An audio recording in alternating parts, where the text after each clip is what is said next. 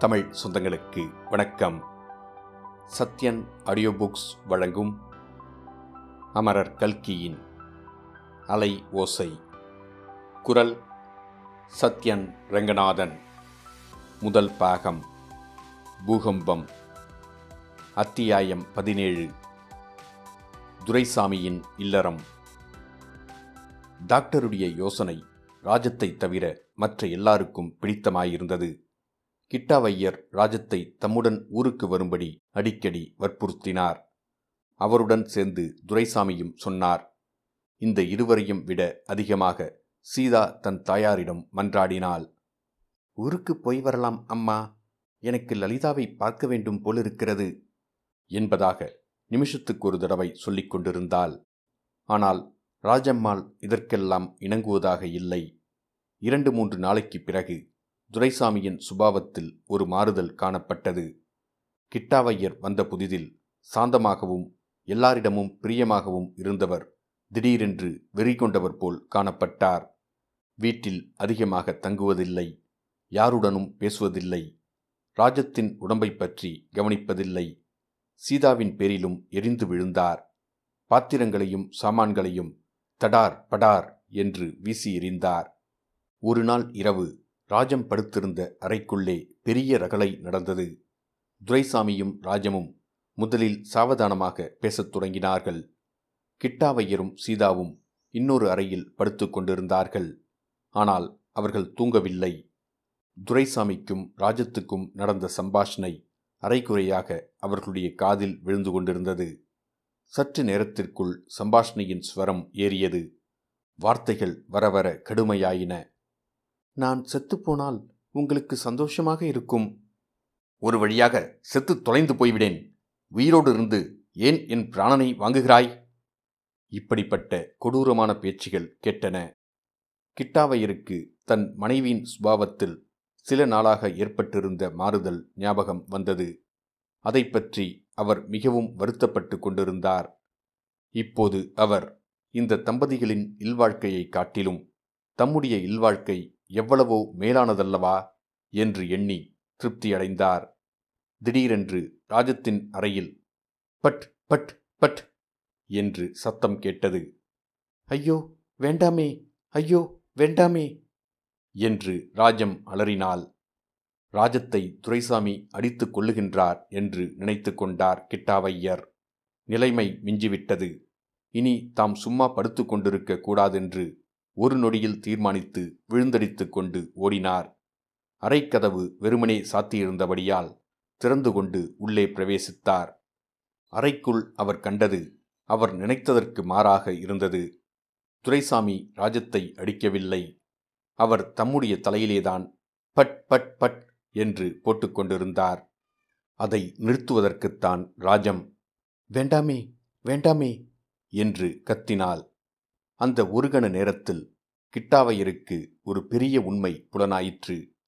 வீட்டின் ஒரு சிறிய பலகனியின் வழியாக வெளியே பார்த்தால் விஸ்தாரமான மைதானமும் தொலைதூரத்தில் உள்ள மரங்களும் மலைத்தொடர்களும் மலைச்சிகரத்துக்கு மேலே வானில் உலாவும் மேகங்களும் தெரிவது போல கிட்டாவையருக்கு இந்த ஒரு சம்பவத்திலிருந்து அந்த தம்பதிகளின் இருபது வருஷத்து இல்வாழ்க்கையின் இயல்பு தெரிய வந்தது.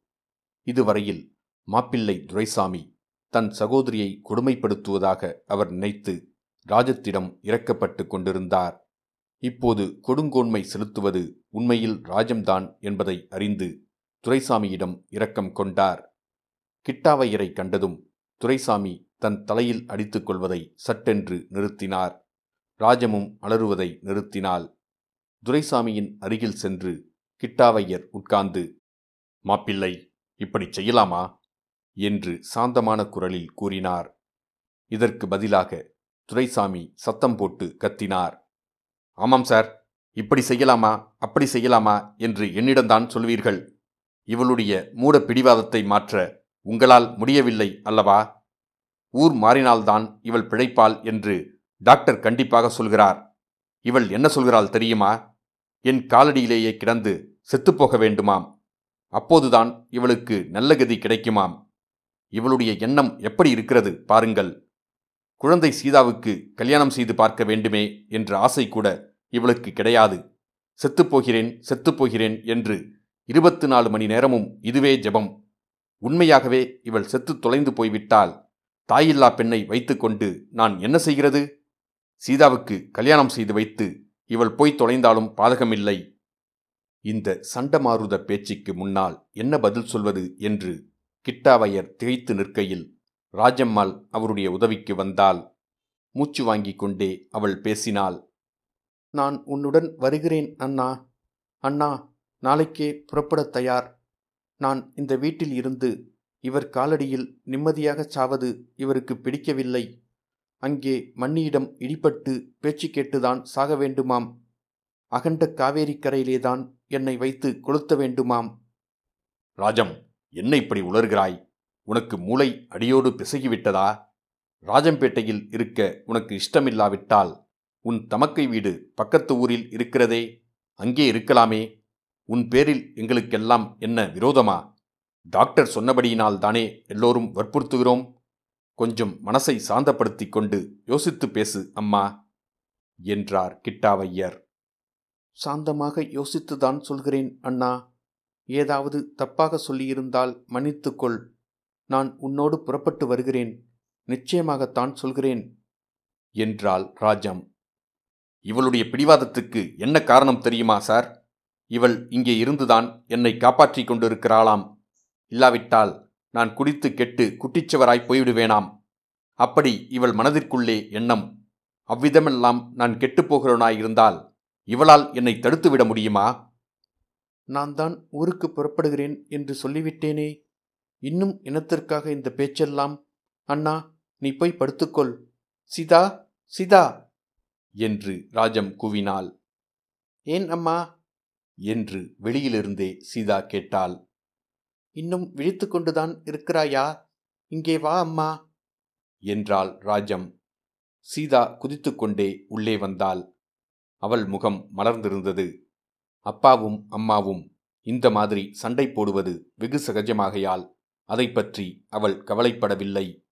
சண்டையின் முடிவாக ஊருக்கு போகிற விஷயம் முடிவானது அவளுக்கு அளவில்லாத குதூகலத்தை அளித்திருந்தது. சீதா உன்னுடைய பிரார்த்தனை நிறைவேறிவிட்டது. ஊருக்கு போக வேண்டும் லலிதாவை பார்க்க வேண்டும் என்று வாய் ஓயாமல் சொல்லிக் கொண்டிருந்தாயே. கடைசியாக நாம் ஊருக்கு போகிறதென்றே தீர்மானமாகிவிட்டது. சந்தோஷந்தானே? என்றாள் ராஜம். ரொம்ப சந்தோஷம் அம்மா. என்றாள் சீதா. அன்று இரவிலிருந்து ராஜத்தின் உடம்பு விரைவாக தேறி வந்தது. கிட்டாவையர் பம்பாய்க்கு வந்த எட்டாவது நாள் அவரும் ராஜம்மாளும் சீதாவும் விக்டோரியா டெர்மினஸ் ஸ்டேஷனில் மதராஸ் மெயிலில் ஏறினார்கள். துரைசாமி ஸ்டேஷனுக்கு வந்து டிக்கெட் வாங்கி கொடுத்து அவர்களை ரயில் ஏற்றி விட்டார். விக்டோரியா டெர்மினஸ் ஸ்டேஷன் அமளி துமளிப்பட்டு கொண்டிருந்தது. பனிரண்டு பிளாட்பாரங்களில் ஏக காலத்தில் ரயில் வண்டிகள் வரும் சத்தமும் புறப்படும் சத்தமும் வண்டிகள் கோக்கப்படும் சத்தமும் ஆயிரக்கணக்கான பிரயாணிகள் பல பாஷைகளில் சம்பாஷிக்கும் சத்தமும் சாவாலாக்களின் கூவலும் பாணிவாலாக்களின் கூக்குரலும் போர்ட்டர்களின் ஆர்ப்பாட்டமும் பத்திரிகைச் சிறுவர்களின் ஆரவாரமும் சேர்ந்து காது செவிடுபடும்படியான பெரும் கோஷமாக எழுந்து கொண்டிருந்தன. வெள்ளைக்காரர்களும் வெள்ளைக்காரச்சிகளும் குஜராத்திகளும் மராட்டிகளும் பார்சிகளும் மதராசிகளும் ஆண்களும் பெண்களும் குழந்தைகளும் கிழவர்களும் ஒருவரோடொருவர் மோதி இடித்துக்கொண்டு அங்குமிங்கும் ஓடிக்கொண்டிருந்தார்கள். ஆனால் இந்த காட்சிகள் ஒன்றிலும் ராஜத்தின் கவனம் செல்லவில்லை. அவ்வளவு சத்தங்களிலே எதுவும் அவளுடைய காதில் விழவும் இல்லை. அவளுடைய இரு கண்களும் துரைசாமியின் மீது ஏகாக்கிரக பாவத்துடன் படிந்திருந்தன. துரைசாமி சொன்ன வார்த்தைகளையே அவளுடைய காதுகள் கேட்டுக்கொண்டிருந்தன ரயில் புறப்படும் சமயத்தில் கிட்டாவையர் ரயில் வண்டியின் கதவு அருகில் நின்று துரைசாமியுடன் பேசிக்கொண்டிருந்தார் ஆனால் பேசிக்கொண்டிருந்த போதே அவருடைய கவனம் வேறு பல விஷயங்களின் மீதும் சென்று கொண்டிருந்தது. முக்கியமாக பத்திரிகை விற்ற பையன்கள் கூக்குரல் போட்டு கத்திய ஒரு விஷயம் அவர் காதில் விழுந்து மனத்திலும் பதிந்தது. ரஜினிபூர் மகாராஜாவை கொல்ல முயற்சி. ஒரு பெண் பிள்ளையின் சாகசம் கையில் கத்தியுடன் கைது செய்யப்பட்டால் என்று அந்த பத்திரிகை விற்ற பிள்ளைகள் ஆங்கிலத்திலும் ஹிந்துஸ்தானியிலும் கூச்சலிட்டார்கள். கிட்டாவையர் தமக்கு தெரிந்த இங்கிலீஷ் ஞானத்தை கொண்டு விஷயத்தை ஒருவாறு அறிந்து கொண்டார். துரைசாமியுடன் பேசிக்கொண்டிருந்த போதே இது என்ன? மகாராஜா கொலை விஷயம்? என்று கேட்டார். பம்பாயில் இந்த மாதிரி எவ்வளவோ நடக்கும். நமக்கென்ன அதை பற்றி என்று துரைசாமி கூறியபோது அவருடைய முகம் கருத்துச் சுருங்குவதை கிட்டாவையர் கவனிக்கும்படி நேர்ந்தது. இதற்குள்ளே வண்டி புறப்படும் நேரம் வந்துவிட்டது. ரயில் நகரத் தொடங்கிய பிறகு துரைசாமி உணர்ச்சி மிகுந்த குரலில் உரத்த சத்தம் போட்டு கூறியதாவது ராஜம் கூடிய சீக்கிரம் நான் அங்கே வந்து உங்களை திரும்ப அழைத்துக் கொண்டு வருகிறேன். வீண் கவலைப்படாதே. நான் சரியாக இருப்பேன். சீதா அம்மாவை சரியாக பார்த்துக்கொள். நான் சொன்னதெல்லாம் ஞாபகம் இருக்கட்டும் கிட்டாவையர். போய் வருகிறீர்களா? ஜாக்கிரதை. ரயில் வண்டியின் உட்புறம் தாழ்பால் போட்டுக் கொள்ளுங்கள். ராஜம் உடம்பு ஜாக்கிரதை. துரைசாமி உண்மையாகவேதான் அவ்விதமெல்லாம் சொன்னார். சீக்கிரத்தில் ஊருக்கு வந்து உங்களை அழைத்து வருகிறேன் என்று அவர் கூறியதும் மனப்பூர்வமாகத்தான். ஆனால் மனிதன் ஒருவித திட்டம் போட்டிருக்க விதி வேறு விதமாக திட்டம் போடுகிறதை உலகில் பார்க்கிறோம் அல்லவா இத்துடன் அத்தியாயம் பதினேழு முடிவடைந்தது. மீண்டும் அத்தியாயம் பதினெட்டில் சந்திப்போம்.